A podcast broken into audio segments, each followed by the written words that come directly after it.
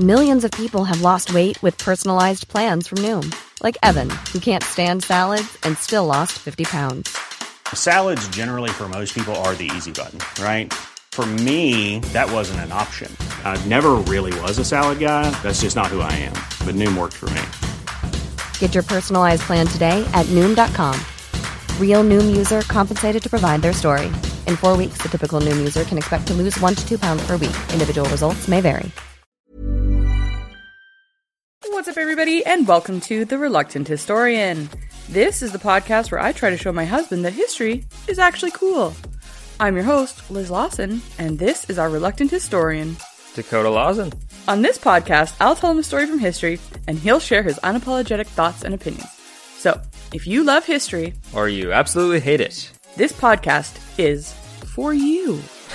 What the hell is that? For you. I'm just letting them know that it's for them. Oh, okay. Well, really, this podcast is to serve my own ego, so really it's for me. That's fair. That's fair. All right, so on today's Shorty Summer, we will be talking about the history of dun, dun, dun, dun, Drumroll, please. Uh, I have no idea. drag. oh, okay. That's cool. We were just talking about this, so, uh, yeah, that's cool. We've been watching, uh, Drag Queen lately, so, RuPaul's Drag Race. Drag Race? Drag Race? Drag Race. what did I say? Drag Queen. We've been watching Drag Queens lately. RuPaul's Drag Race. Yes, Yes. RuPaul's Drag Race, and it's uh, at first I was I was very hesitant because I, I just I not I had nothing against drag queens. I just don't didn't really like the show as, as a as a thing, but I'm actually kind of getting into it, and that's uh, actually pretty entertaining. And I really like Dance for Your Life, or no, Lip Sync for for Your Your Life. Life. Yeah. So sit down, buckle up, and get ready to listen to the history of drag.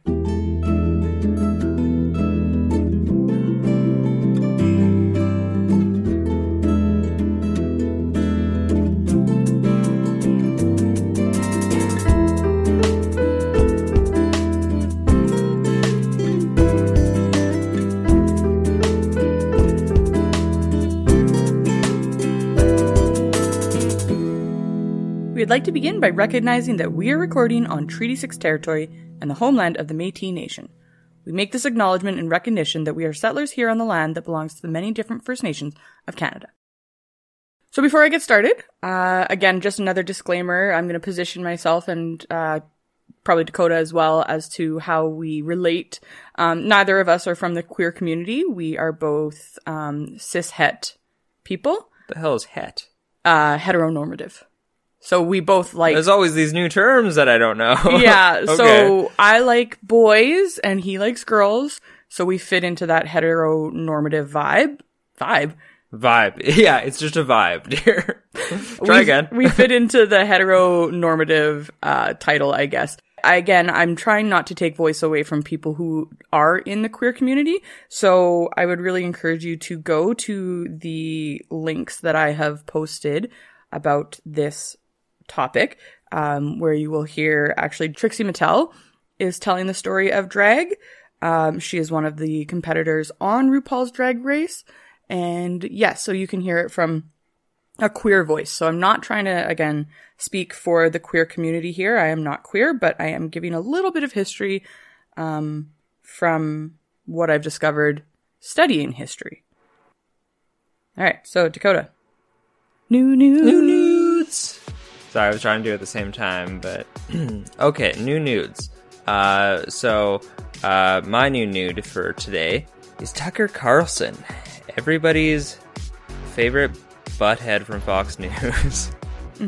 I told you a little bit about this last night, but uh, uh, this guy in Montana, Tucker was buying. Uh, th- this is he, for those who don't know. Tucker Carlson spreads a lot of uh, vaccine misinformation, and he's just a very angry man on Fox News. But um, he recently was in a fishing store or something, buying some bait and tackle or whatever the hell you buy when you're in those stores.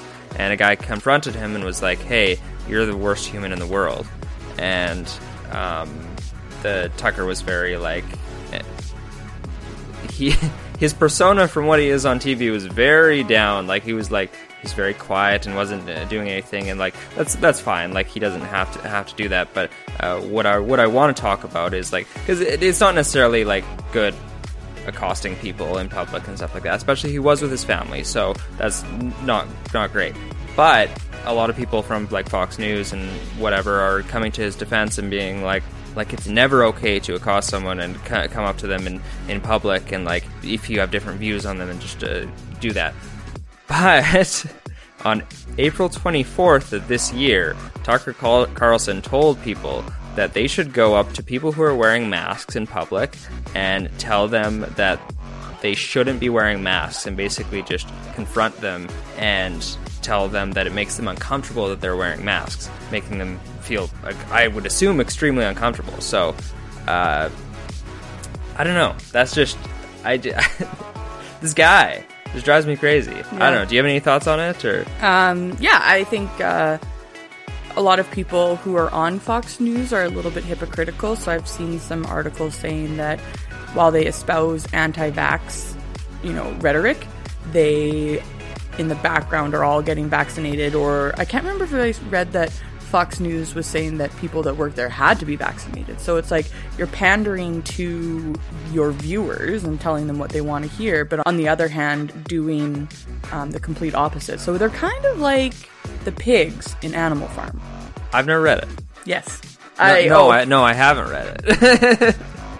um, yeah, basically, there's like these pigs, and they say, "Do as I do, but not," or "Do as I say, but not as I do." So four legs good, two legs bad. It's basically the pigs take over this farmland, and they create all these rules for the farm animals, but the pigs get richer and the animals get poorer.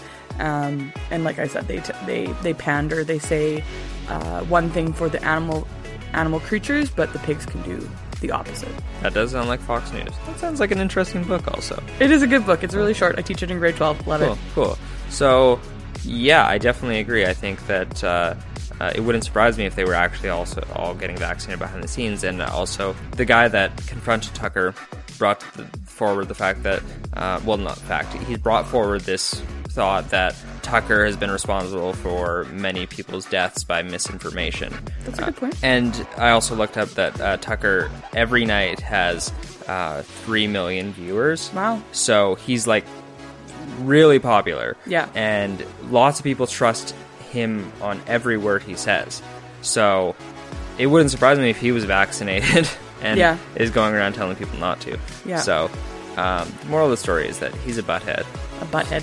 So, um, another fun fact that, about Tucker Carlson is he just recently um, was talking about how we need to start taxing the rich and that the 1% shouldn't be able to have as much money as they do have. And I was like, wow, he's gone full circle. Yeah, Good job, buddy. That's We're really proud surprising. of you. And Come to the left. Well, it's uh, weird how he just, honestly, because like, again, I'm, I'm not super news guy, but I remember listening to him talk stuff about like Donald Trump and the and the Trump days, if you will, and and uh, I don't know if he supports Donald Trump or not because a lot of times he would criticize him and be angry. Everything he says is angry, so I'm like, I don't know if you're in support of this guy or if you're just that's just your tone of voice is sounding angry. So I actually have no idea what he really like.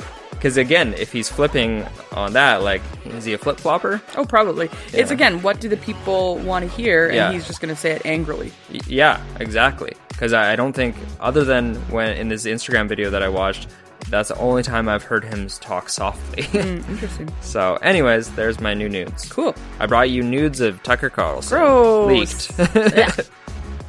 What's your golden nugget? uh, yeah, I think this might be both of ours uh, this week. Is uh, we went to a place called Big Muddy mm-hmm. Valley, if you will. Yes. And what was the the town we went to? Cornac. Yes. Cornac. So we went to a town called Cornac, and we got to do a tour around these outlaw caves. Yes. And what did you think of that? Oh, I thought it was great. I thought it was really interesting. You know that I'm a big geek for history. I Yeah. was very excited to see everything. We went into the museum in Cornac and I just about lost my shit. She did. It was like it was the nerdiest thing I've ever seen. I was embarrassed. They had this big board up that had all of the quarters in Cornac and who uh, had owned those quarters. And I was just like super excited to see it because I really enjoy learning about that part of history and how people came in and got land and et cetera, et cetera. And it was just literally a piece of wood with names on it, and I was so fucking pumped. Yeah, you you sure were. It was yeah, it was cool. I mean, we got to uh, shout out to our uh, tour guide uh, Jillian. She you know n- knew her stuff, and like as we were driving along uh, uh, the prairies and into the uh, ravines, uh, Coolies. coulees. Uh, you know, she would give us stories about outlaws that lived in the area, and uh, yeah, it was a it was about a four hour tour. Um, just uh, we drove around, went to these uh, outlaw like caves that they used to hide in, and then uh, what else? What else did we see? We saw some. Uh, we saw a ceremonial circle, a turtle effigy, and a buffalo effigy. Yeah, and it was just uh, it was really it was really cool. So if you're in um, Saskatchewan and uh, Cor- Coronach down by close to the border, um, the Montana border, I I would fully recommend it. It was uh, it was super cool. Yeah, and sometime this summer, I'm actually going to do an episode about the Saskatchewanian outlaws. So we'll talk a little bit more about some of the stories that we heard on that podcast. Yeah.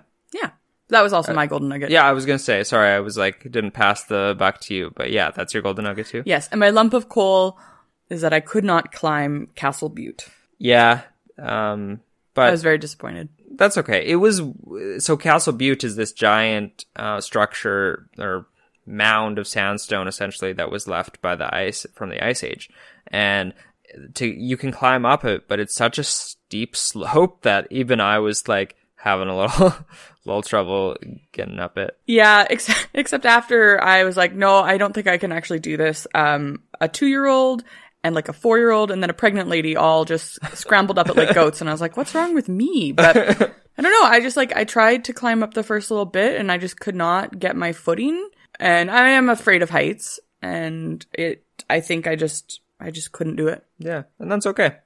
I was very disappointed. Yeah, but you recognize that you weren't able to, and I think it's better than doing it and then possibly hurting yourself. So Yeah, or like what I think probably would have happened is on the way down, I would have looked down and be like, "Nope," and I would have had a panic attack yeah, and probably well, would have froze. the guy before us said that going down was harder than going up. yeah, so, so, I just don't think it would have been a positive experience. no.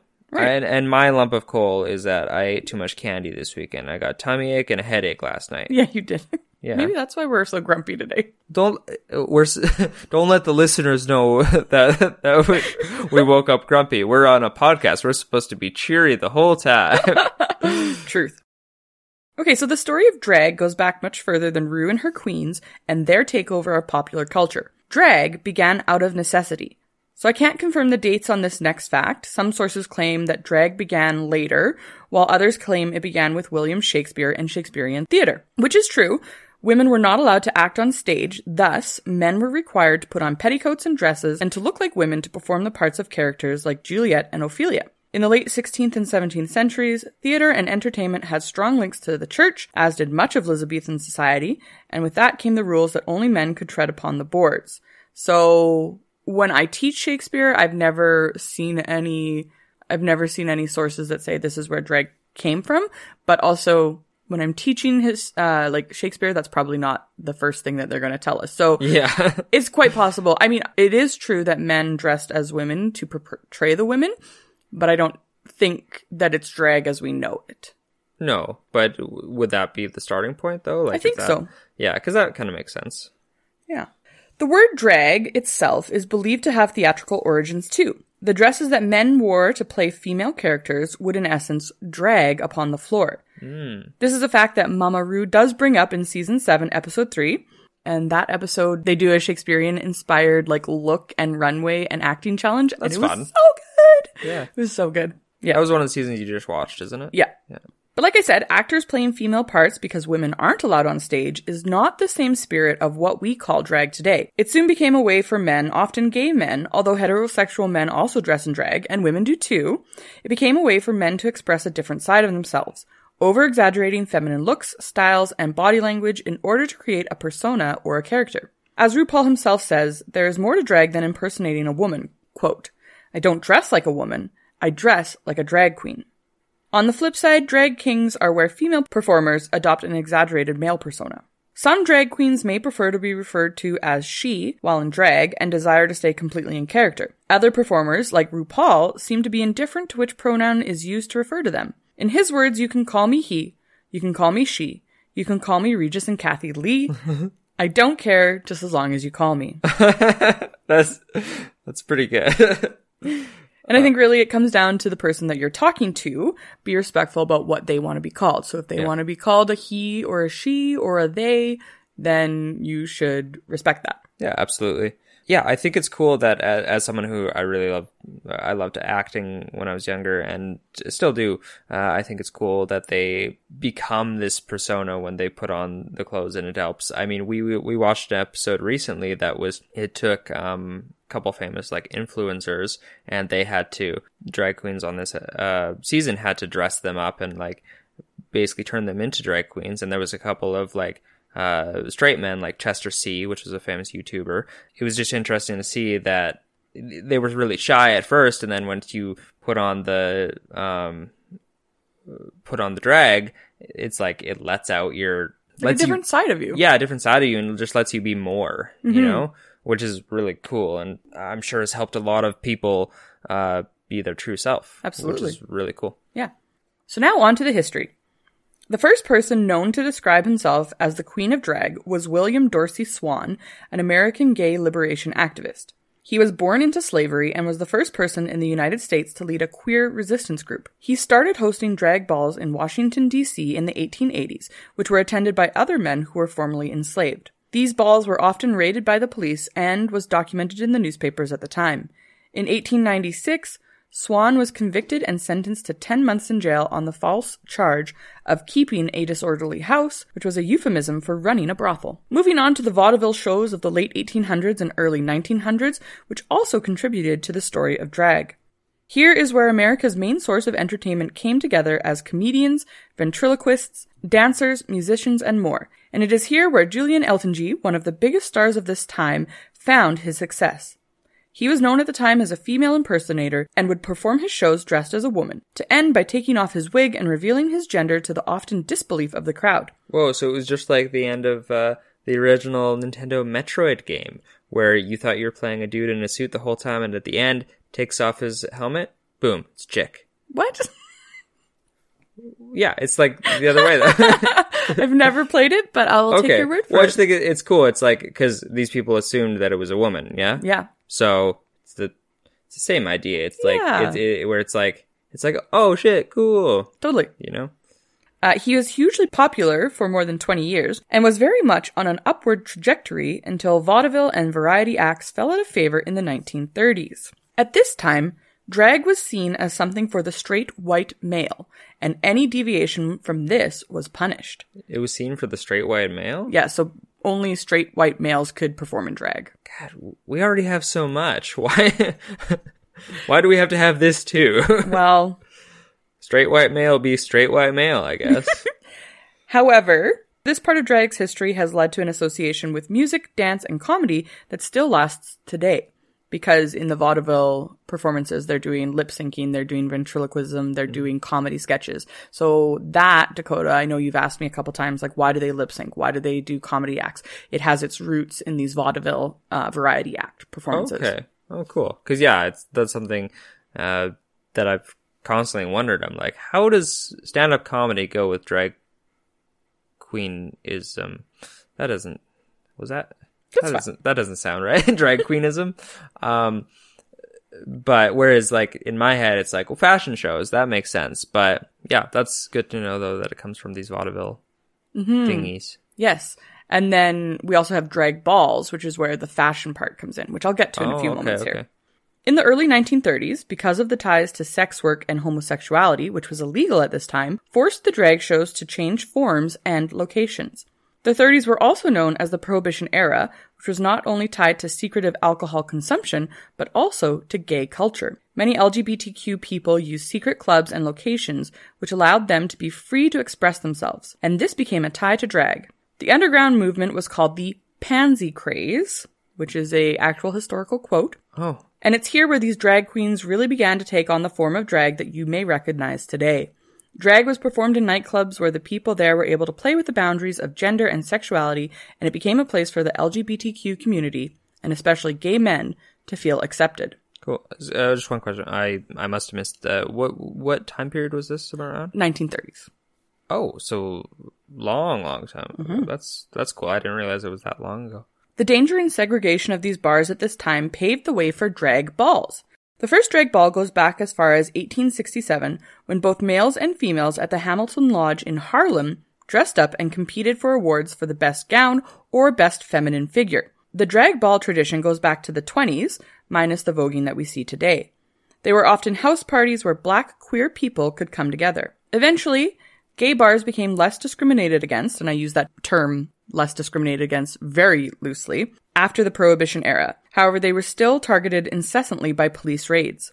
These raids attempted to rid the bars of gay activity. Fun fact the mafia. I'll be the judge of that. Sorry, I I missed my cue.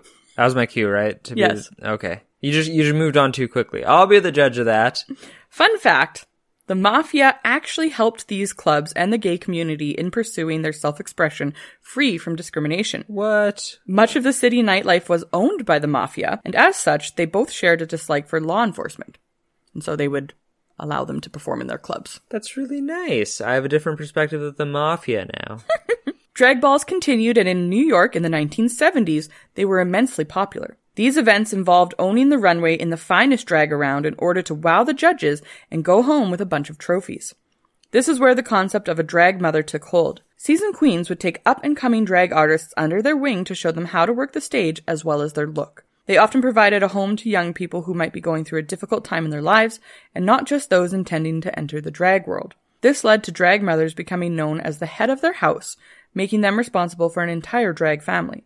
Whatever the mother's surname, their drag proteges were allowed to adopt it, or even have their stage name chosen for them by their mother. In the 1970s, there was also a rise in masculinity in gay culture, which did actually diminish the popularity of drag queens. But drag did find its way into popular culture.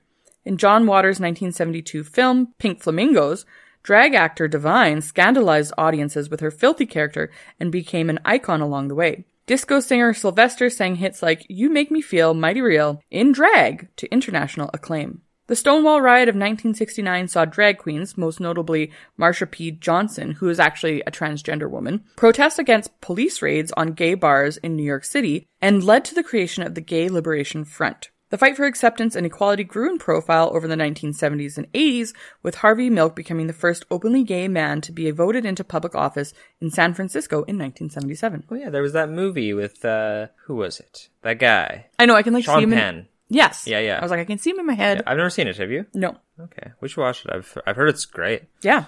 In the 1980s, drag meant trying to look as much like a woman as possible. This was a peak time for balls, with categories like high fashion evening wear. These events became part of popular culture with the documentary Paris is Burning, and RuPaul alludes to that in all of her seasons. This documentary was incidentally the inspiration for Madonna's Vogue. Not long after, the Washington Post wrote about America's favorite drag queen. Can you guess who that was? America's favorite drag queen mm-hmm. In the 80s. in the eighties. Ooh, I don't. The only drag queen I know is RuPaul. You got it! Good job! Well, oh, okay. Wait, oh, for some reason, I guess RuPaul is, I'm sorry, Ru, a little older.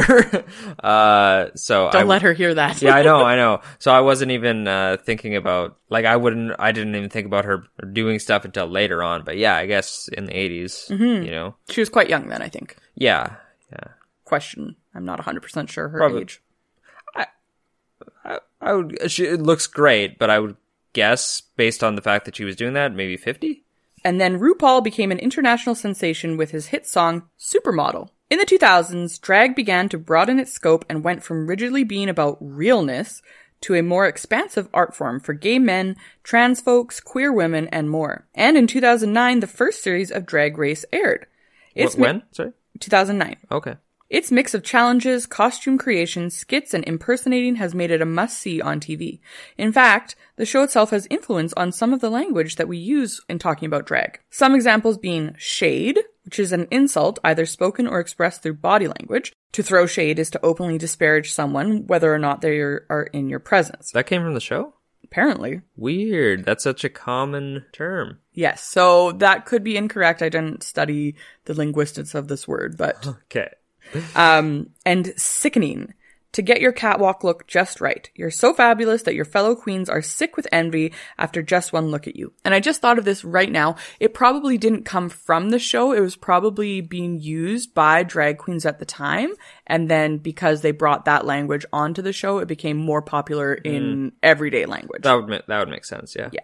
Drag Race has introduced drag to a new generation and millions of viewers and has truly brought drag to the mainstream. In 2017, Time magazine went on to name RuPaul as one of the most 100 most influential people in the world. And I was like, yeah, absolutely, he did. Today, drag has come to be a celebrated and important aspect of modern gay life. Many gay bars and clubs around the world hold drag shows as special parties. The culture has evolved with society in its own way and has developed its own language. No longer are drag queens hiding from ridicule, but are now celebrated for their individuality and uniqueness within the entertainment industry.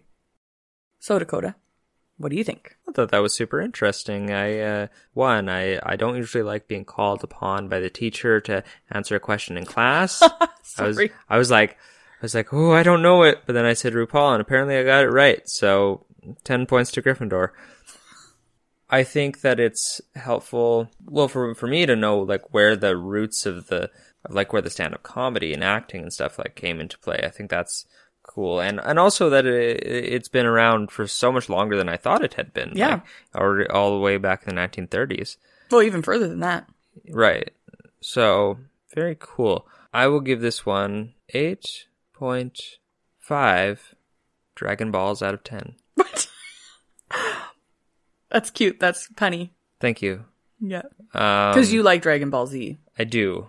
I was actually when I was first thinking about this though, until I said this, I just got to break the barrier and, and talk about this with the audience. Is that I wasn't thinking about my favorite anime, Dra- Dragon Ball. I was thinking about Dragon Balls. like, uh, you know, Of course you were. I was, and then as I said it, I'm like, oh wait, that's my favorite anime. That makes more sense. It is cuter than talking about Dragon Balls. Yes. So, anyways, Well, are you hitting puberty now too? I guess so. About damn time. Well, that's all we have for this week. We'd like to thank you for taking the time out of your busy day to hang out with us. If you enjoyed listening to what we had to say, please download our podcast from Apple, Spotify, or Google, or wherever you get your podcasts. You can also leave a review, or really do please tell your friends about us. And if you want to stay in contact or see behind the scenes action, you can follow us on Instagram at The Reluctant Historian. Or if you want to shoot us an email with future show ideas or corrections you may have noted, you can email us at TheReluctantHistorian at gmail.com. So, we'll see you next week. Same time, same place. And if you can't love yourself, how the hell are you going to love anyone else? Can I get an amen? And RuPaul, please don't uh, sue us for copyright. Amen.